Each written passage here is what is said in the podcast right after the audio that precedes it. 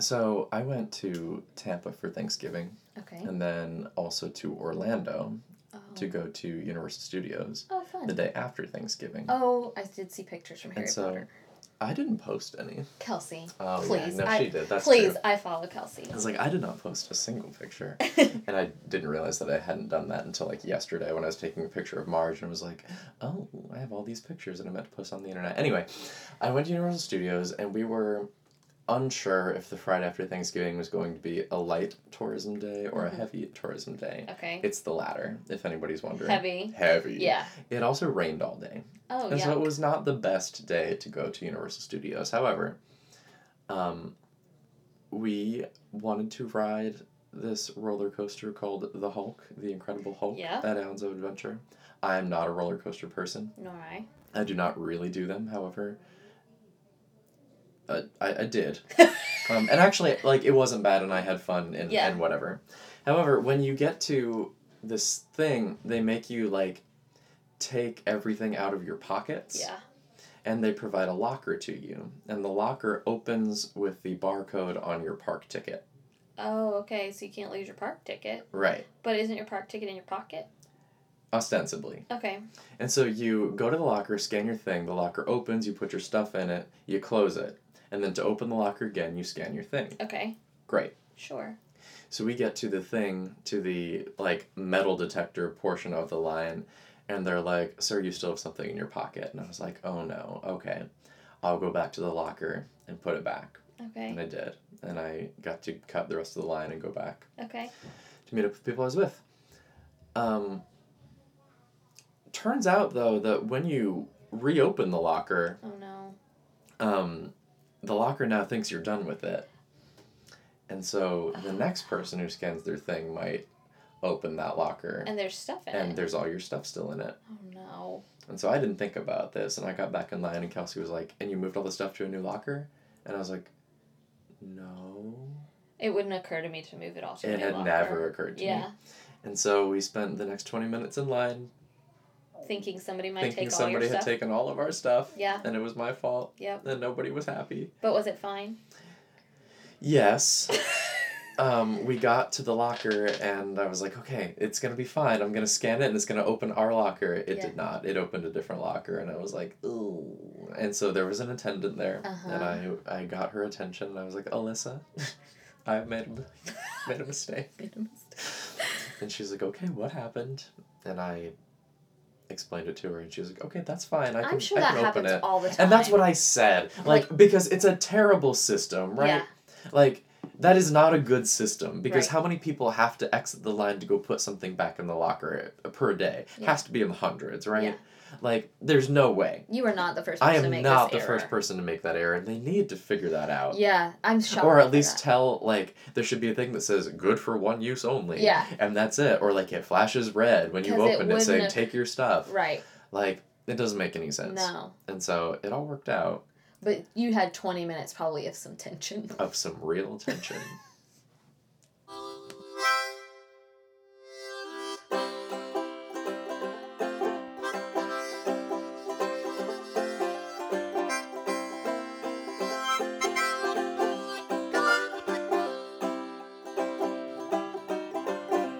Welcome to episode 148 of From the Front Porch, a collection of conversations on books, small business, and life in the South. My name is Chris Jensen, and it is December. And I'm Annie Jones, owner of The Bookshelf, an independent bookstore in beautiful downtown Thomasville, Georgia. Since it's December, Yeah. we are going to talk about the books we read in November. Yes. But before that, let's talk about some other things coming up in December. So anybody who lives in Thomasville or even around Thomasville, Mhm. I think, knows about Victorian Christmas. I think they should. Um, it is really a lovely celebration, and this year I think it's going to be even more nostalgic and kind of magical. Um, Thomasville in its heyday was, I don't know, how would you describe Thomasville? Like this kind of touristy. Basically, the Victorian era was like Thomasville's time to shine, Yeah. kind of thing. It was this like Northern Industrialist Playground. Yeah, yeah, Yeah. that's that's beautiful. um, and so Victorian Christmas is kind of a celebration of that. And over the past few years, it has become huge. Enormous. Uh, I can't even remember the total number of people, but this very large uh, town event. And this year, they're really bringing back a lot of those Victorian elements. Mhm. So The they're street fair elements. yeah, so they're trying to keep the food more Victorian feeling. They're really they're doing this really cool um, kind of moving picture show at the municipal auditorium in town. So it's going to feel, I think, even more special than the past few years. Mhm. Like the city of Thomasville has tried really hard to kind of get back to its roots and what made the celebration so special for for years even before it became this huge regional event. Right. It's something to see for sure. It is. And you and I are not from here No. originally. we are not. And I don't know if you'll recall, but when Uh huh. when we first were working here, Rebecca, who used to work for uh, for the bookshelf, um, she just had so many opinions about Victorian Christmas. And Like what it's a they've changed and what they've kept the same. it's a big it's a big deal for a lot of people. Right. And I think it's a big deal both for the people of our town, but it's also a really big deal for tourists who plan their Christmas vacations and celebrations around Right. Victorian Christmas. And so let's talk dates. It's on December 14th and 15th, Yep. which is a Thursday and Friday. That's right. It begins in the evening. 6 to 9 p.m. Mhm. Uh, it's free. So Mm-hmm. the only costs you're going to have are like if you want to buy food or if you want to do, I hope, some shopping at our local shops. Great time to shop. Um, but everything is free, including the picture show, Mhm. entertainment at the amphitheater. Like there will be concerts. And people in costumes. Oh yeah, people in Victorian garb. Mhm. Um, and it's. Is it- it like an ice queen, a snow queen? I think they decided Did they to. phase her out? Yeah, they, they decided to phase the Snow Queen out, but instead you're gonna have like Saint Nick instead okay. of That's great. yeah instead because, of the traditional like mall Santa I mean, Claus. to be totally honest, the Snow Queen is terrifying.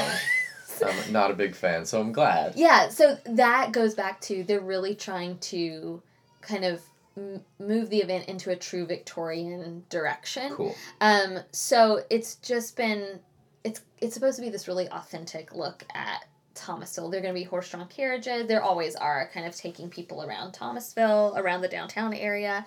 Um, we of course want folks to get a jump on holiday shopping. Mhm. It's a huge night for us. We've been Right. Oh, open yeah. every year. It's a big deal. People Um, climb over chairs to get to the bathroom. yeah, it's a it, it's a it's a big deal in Thomasville. You just can't stress that enough.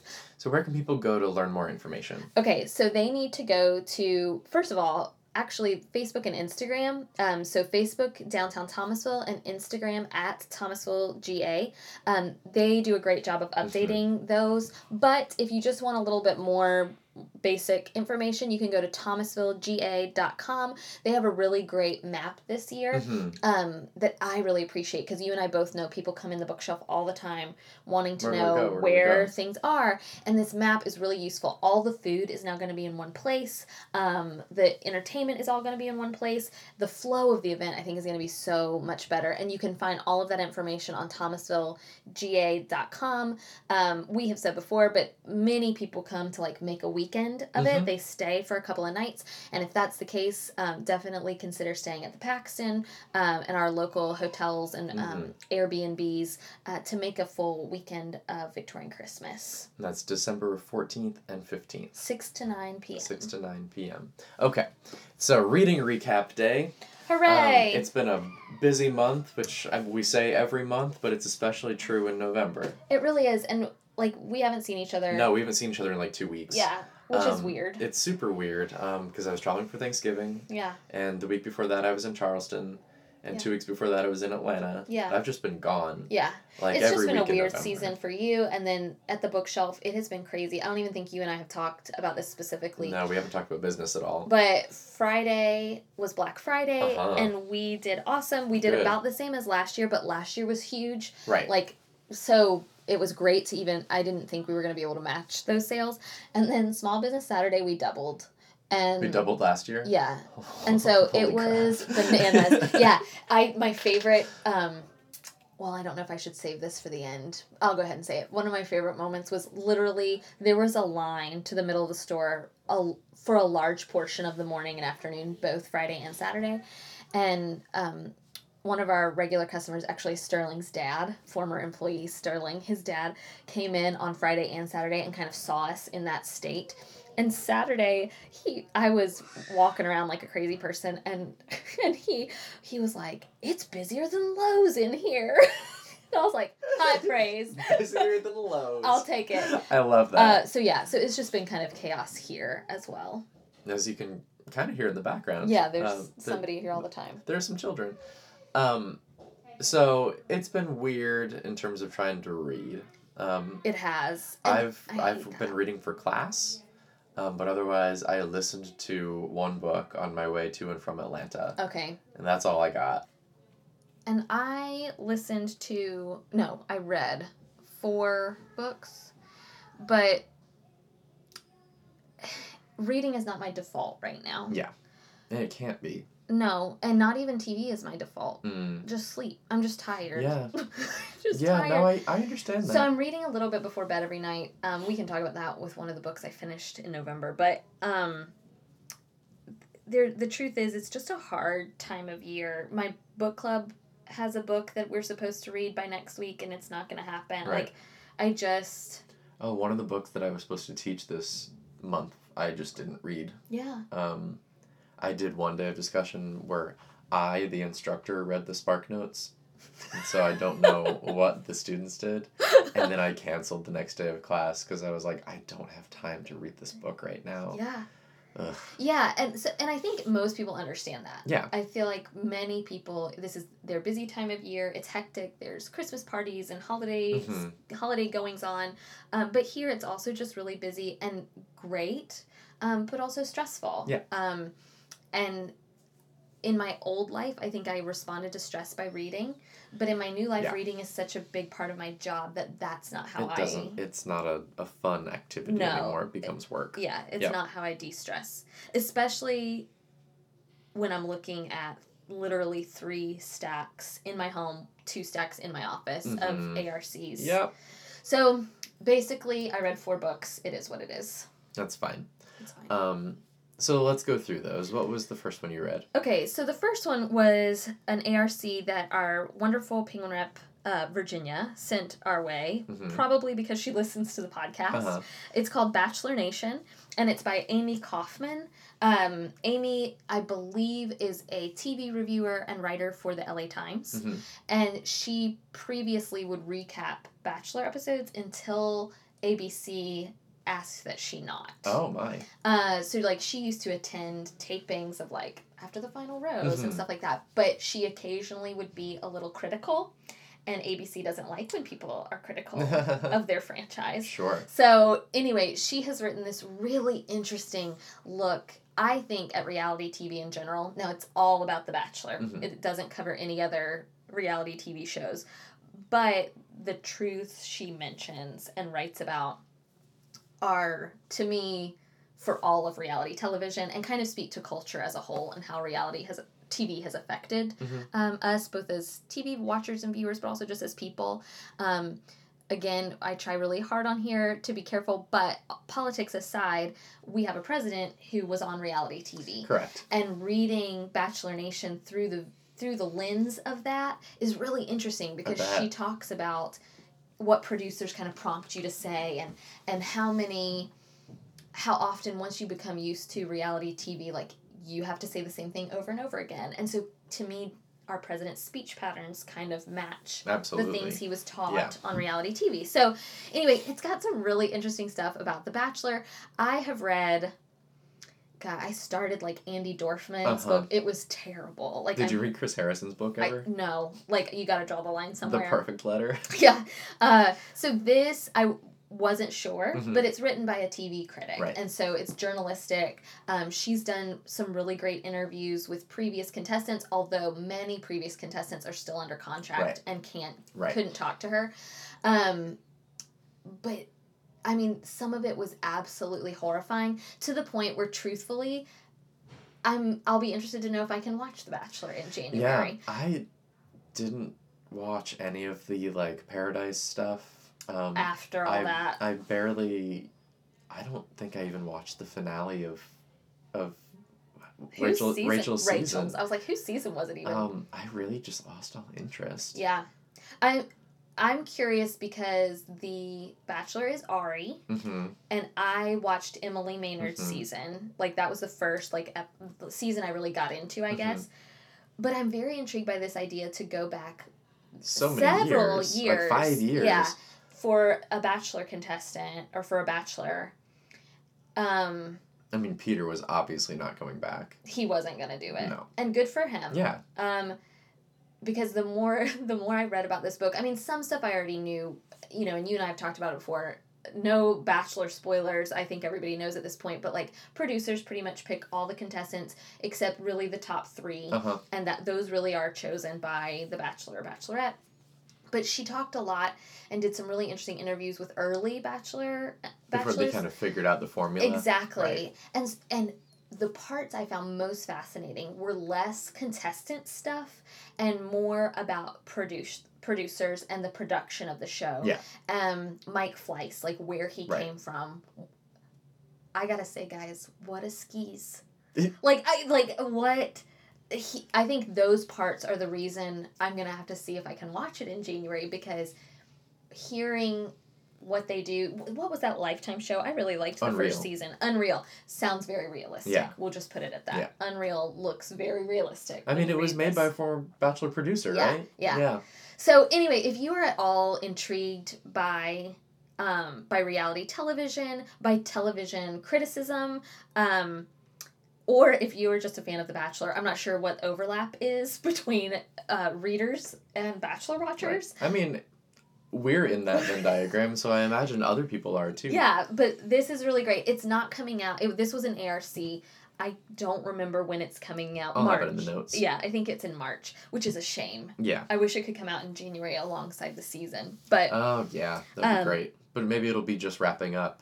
yeah. So anyway, uh, Bachelor Nation by Amy Kaufman. Worth your time if those are things you're at all interested in. What's your next one? Uh, my next one was actually a recommendation from a podcast listener. It's called Stranger Beside Me. Mhm. Uh, it is the Ted Bundy story. Ah, yes. by Ann Rule. Apparently, this is like, okay, it's the true crime book. It's written by Ann Rule.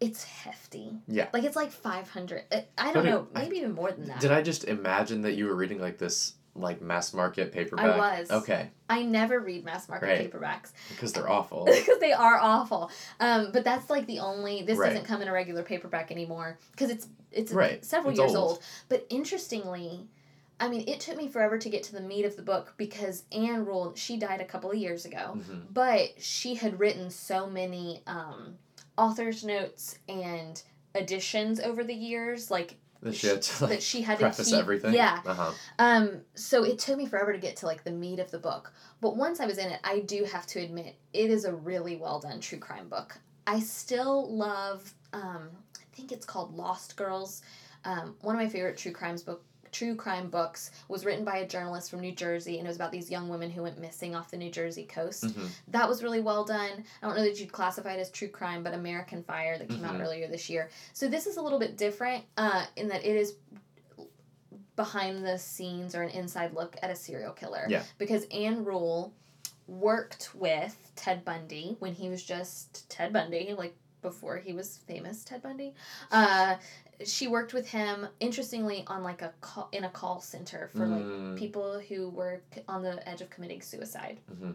And so, one really interesting line that stuck out to me was that she knew Ted Bundy when he saved lives, and that she heard him literally save lives, and how hard it was for her to comprehend that, and then the killer he became.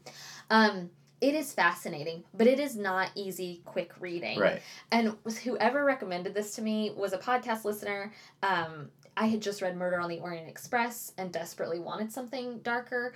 Uh, I'm from Tallahassee, so Ted Bundy Sure. is a, uh Ted Bundy was a, A real local part legend, of too. yeah, like a real part of my childhood.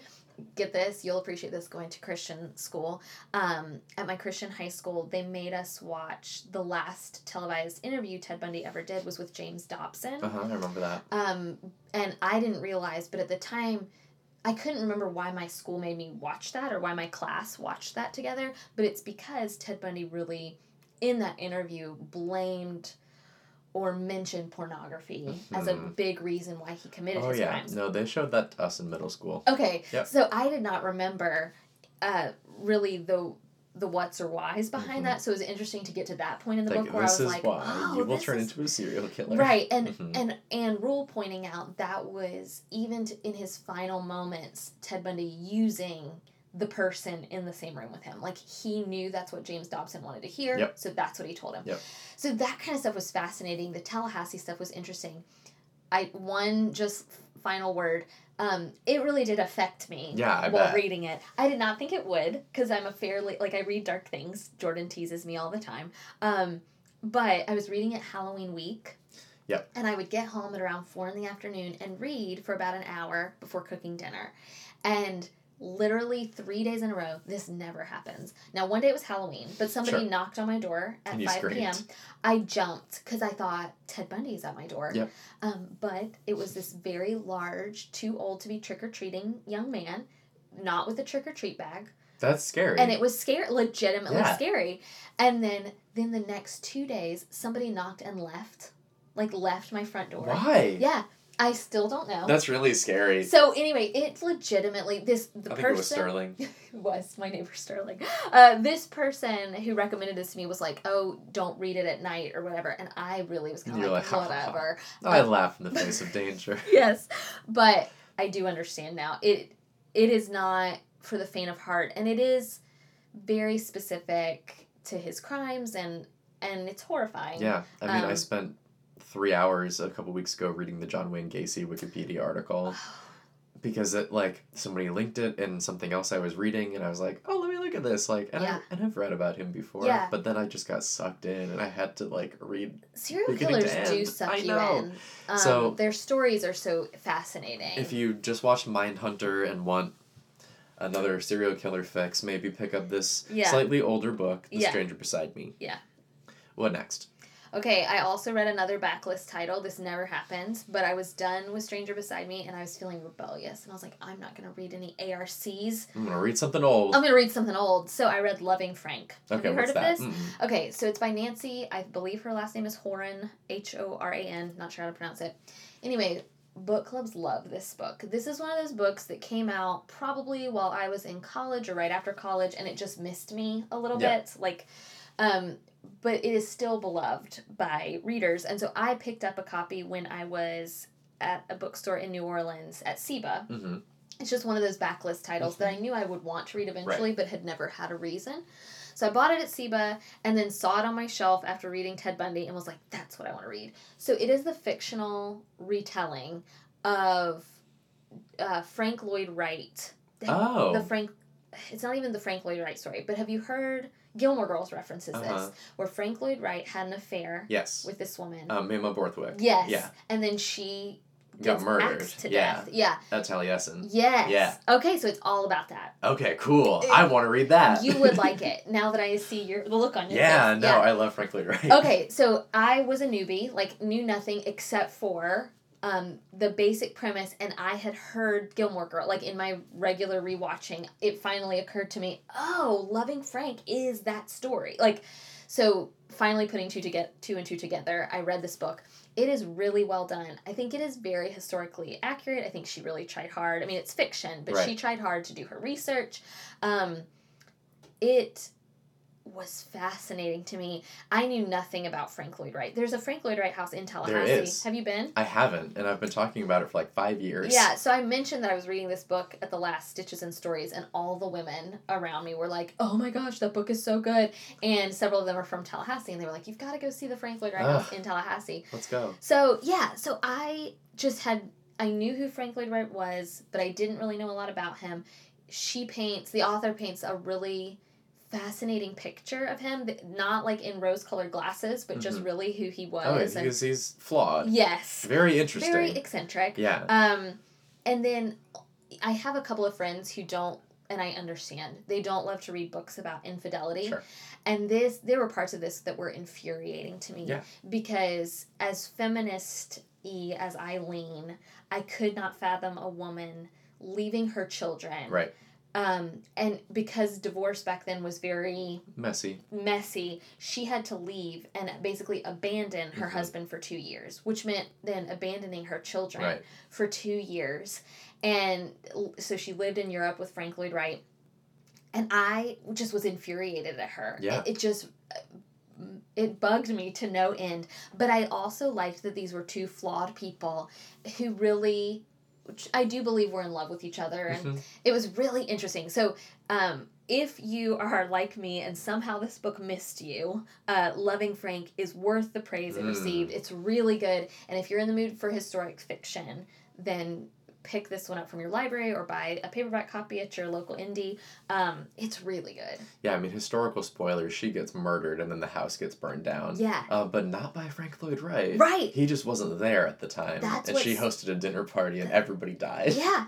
It, it is fascinating. Yeah. Uh, People who watch Gilmore Girls will know the scene I'm talking about because Lorelai pretty much tells the whole story.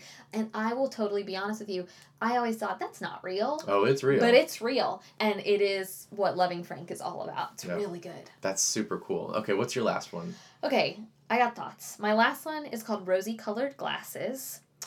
I do not remember the author's names. Uh, Chris, maybe you can put I it will in have it in the notes. show notes because this is an ARC. I think this book comes out in January, February. It's got this bright pink cover. I picked it up at SIBA. Um, okay, it's hard for me to know how to talk about books I didn't love. Right. I didn't love this one. Okay. But I always want to preface with I think somebody probably really will. Here's my thing. This book from the outside look I think I had in my head like Rosie Project. I think right. honestly Because of the title. the, the title. Um, but I knew it was about a young girl and her mom. And her mom is like this fun, eccentric, vibrant woman, but clearly struggles with depression. uh-huh. And and how those bouts of high mani- mania also result in low lows and it affects how she raises her children. Um, I wanted to love this book, particularly about halfway through, I did not love this book. Mhm. And so I flipped, and in the front, there was a note from the author. And then I realized that some of the book was slightly autobiographical. And then I thought, oh, like th- it really made me want to give the book a second chance, kind of thing. And I, I'm curious about with you if there are books that you've read where the author's note kind of changes your mind. Um, I don't think so. the I feel like the author's note often enhances what I'm already feeling. So I mentioned this on Instagram, um, but We Were the Lucky Ones is a fantastic Right. historic novel. Um, and the author's note just made it that much better. This is a situation where halfway through I really felt like I just don't know if I can do this. And then I read the author's note and was compelled to finish. hmm Still not, Not my great. favorite. I don't think I loved the writing. And I I don't want to sound like a literary snob. Um, I think this is a debut and And we like debuts. love debuts. Um, and I think the writing was intentional. So she she's telling the perspective she's telling the story partly from an 11 year old or 10 year old's perspective and so the sentences are short Sure. and repetitive Right. Okay. um, but i think again that's intentional because that's what this 10 year old sounds like. right, and that's an issue I had with the novel I read a couple, a couple months ago, and I do think it's intentional yeah because it's like a very closed off, cold, emotionless character, but it gets repetitive and tedious to read. Yes. And so I kept thinking, God, this, like in my head, because I used to copy edit for a living. So, like, in my head, I was like Like, drawing lines and like taking that sentence out. You don't need this. But I think a 10 year old might talk like that. Sure, but then you have books like Rabbit Cake where you have like Yes. a young narrator talking in a very interesting and Yeah. fun way. So I struggled with this one, but I always hesitate because I don't want to deter someone else from picking this one Right. up. I will say this is not the light romantic romp you're looking for. It starts almost so romantic that I thought I was reading a Harlequin romance. Oh my. Like it's because it tells the story of like how the mother and father met. Mhm. And then basically no I mean no spoilers this is obvious, but basically this vibrant quirky woman meets this stodgy stern man, they fall in love, they marry and then inevitably they divorce. Mhm. Partly because she struggles and she becomes addicted to Mhm. pills and none of that is spoilers like you kind of just know that going in that there's got to be a reason she has these high highs and these Mhm. low lows. And then you see the young girl part of my frustration was the young woman, the like 10 year old, 11 year old, loved her mom and hated her dad. And I couldn't understand how you could love someone so flighty. so, Mm. but but then I read the author's note, and that's how this young woman was with her mom. And so, anyway, the author's note helped me understand this book, but it's still not one I loved. Um, and because when you read an ARC, you read in a vacuum. Yep. I have no idea. What other people think about Yeah, this? someone else might love this. Uh, some other reviewers may love it. It wasn't for me. Doesn't mean it wouldn't be for somebody else. And I was in the same boat with the one book I read this month. Okay. Um, this was my November shelf subscription pick. Okay. Um, I did not read it in full until Okay. November. Yeah. so I read it with my subscribers this Okay, month. and that's kinda fun. It, it could have been, um, except that I didn't love the book. Okay. It's Future Home of the Living God by Louise Erdrich. Um, part of it, I think, is that I listened to it. Okay. I'm not great at audiobooks. Mhm. Um, I don't love them. And I read it or I listened to it in the car. I think this book has so much promise. Okay. I chose it based on its premise, based on the reputation of the author. Um, she has a new book every two years, like Mhm. she's prolific. Um, and the premise is that evolution is working backwards, and this Mhm. is really scary and, and bad for everybody. Where like a chicken might lay an egg, but then what hatches out of it is like a lizard creature. Mhm. Um, plants are doing the same thing, but also humans are doing the same thing, and a bunch of women are dying in childbirth because they're giving birth to these like enormous cavemen babies. So weird. Yeah. Um, it's never explained why, which I'm cool with. Yeah. That's fine. But that takes up probably a total of three pages in the book. Oh. Um, and it's all kind of background, and we follow this woman, and she is pregnant, and we don't know that at the beginning, but she does, and we kind of learn it as she's going to tell her her adopted or no, her biological parents who she goes to find, and then there's a whole thing with her true parentage, and then it turns all real Handmaid's Tale where she gets captured. Oh. It I don't know if the book knows what it's trying to be. Just sounds really weird. It's really but can't even be full out weird. Right. And so it gets kind of a little bit post apocalyptic, a little bit Handmaid's Tale. It has these beautiful chapters where the narration, the whole narration is just this woman talking to her unborn child. hmm And so she's like talking about like what will the world be? And actually the last paragraph was gorgeous and I loved it. Um and there are these other paragraphs and chapters where it's just her talking philosophically, theologically, kind of poetically, beautifully to this baby, but the plot chapters I just didn't get. Okay. It didn't cohere for me and I didn't love the book. And I don't think it's a bad book. Mm-hmm. I think it has a lot going for it. And I've heard from some of my subscribers who can't put it down Okay. and really like it. And I'm like, that's great. yeah. Ugh. Do you think listening to it? You said audiobooks are hard for you. Do you think listening to it made a big difference? It probably did. Yeah. Um, and also just maybe the context in which I was listening to it. Yeah. I was driving by myself to and from Atlanta. And listening to fiction to me is hard. It's really difficult I think we've me. talked before. I mean, I think thought Rabbit Cake. You've mentioned that already today, but Rabbit Cake is an audiobook that I really enjoyed. Right. Um, Small Great Things by Jodi Picoult Uh-huh. is, is really great, but otherwise, I have a hard like unless the narration is really outstanding or the storytelling is really vibrant. yeah. I constantly my mind wanders. Yeah, I also wasn't super thrilled with the reading. Yeah. And like she reads it herself. Okay. It is Louise Erdrich. And I she she stumbled over some stuff. Well, and and like not she author- sentences in a weird way sometimes. See, and as much as especially memoirs and stuff, I kind of want the author to read it. Yeah. I think you and I both know based on attending author readings and signings. They're not, not always great. uh, not every author is great at reading their work. Right. And so I think this book is probably good. It was not for me. Okay. Um, there were chapters of it that were absolutely for me, Yeah. um, and that I loved and that I reveled in, but a lot of it just didn't make a lot of sense to me. Just overall a little Just flat, just maybe. overall, pretty okay. Um, but subscribers, I hope you enjoyed. I hope I picked it and, and you liked it. Otherwise, ew. Uh, but I swear you'll love January. I yeah, December can we will have to talk about December. Yeah, our December picks are gonna be weird because They are so everything weird. got moved up. All these release dates got moved. And nothing's nothing comes out in December. Right. And so Um, like that book was supposed to be my December pick. Yeah. And Manhattan Beach by Jennifer Egan was supposed to be my October, and Yeah. everything got moved, and I had to move them around. And one of mine like came out as a paperback original instead of a hardback, and I don't want to send paperback. Right. So yeah, it's December is gonna be quirky, Yep. but that's all right. We'll figure it out. Um, all right, Is that gonna be it? that's it. That's it.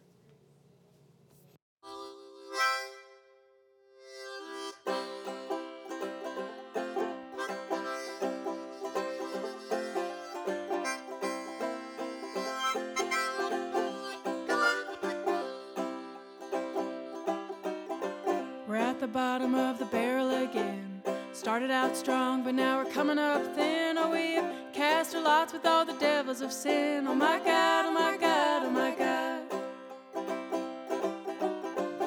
From the Front Porch is a production of The Bookshelf, an independent bookstore in Thomasville, Georgia. It's produced by me, Annie Jones, and Chris Jensen, and edited by Chris Jensen. If you're interested in purchasing any of the books we talked about from this episode, you can do so at www.bookshelfthomasville.com forward slash shop. And thank you, as always, to Forlorn Strangers for the use of our theme music. It's called Bottom of the Barrel, and it's from their album Forlorn Strangers. Learn more at forlornstrangers.com. And if you'd like to support us on Patreon and gain exclusive access to bonus content, check us out on patreon.com slash from the front porch. And you can also just check out our own website at fromthefrontporchpodcast.com for a full back catalog of our show, detailed show notes, and links to further reading. This week in the bookshelf, a funny thing happened. Um, I guess one thing that I just loved was that two or three different people on Black Friday and Small Business Saturday came up to me and asked me if I'd ever seen the movie You've Got Mail, and that this store just reminded them of the shop around the corner. And then we walked into the office and found all the quotes framed on the wall. and then angels were singing. Thank you so much for listening, and we will see you next week.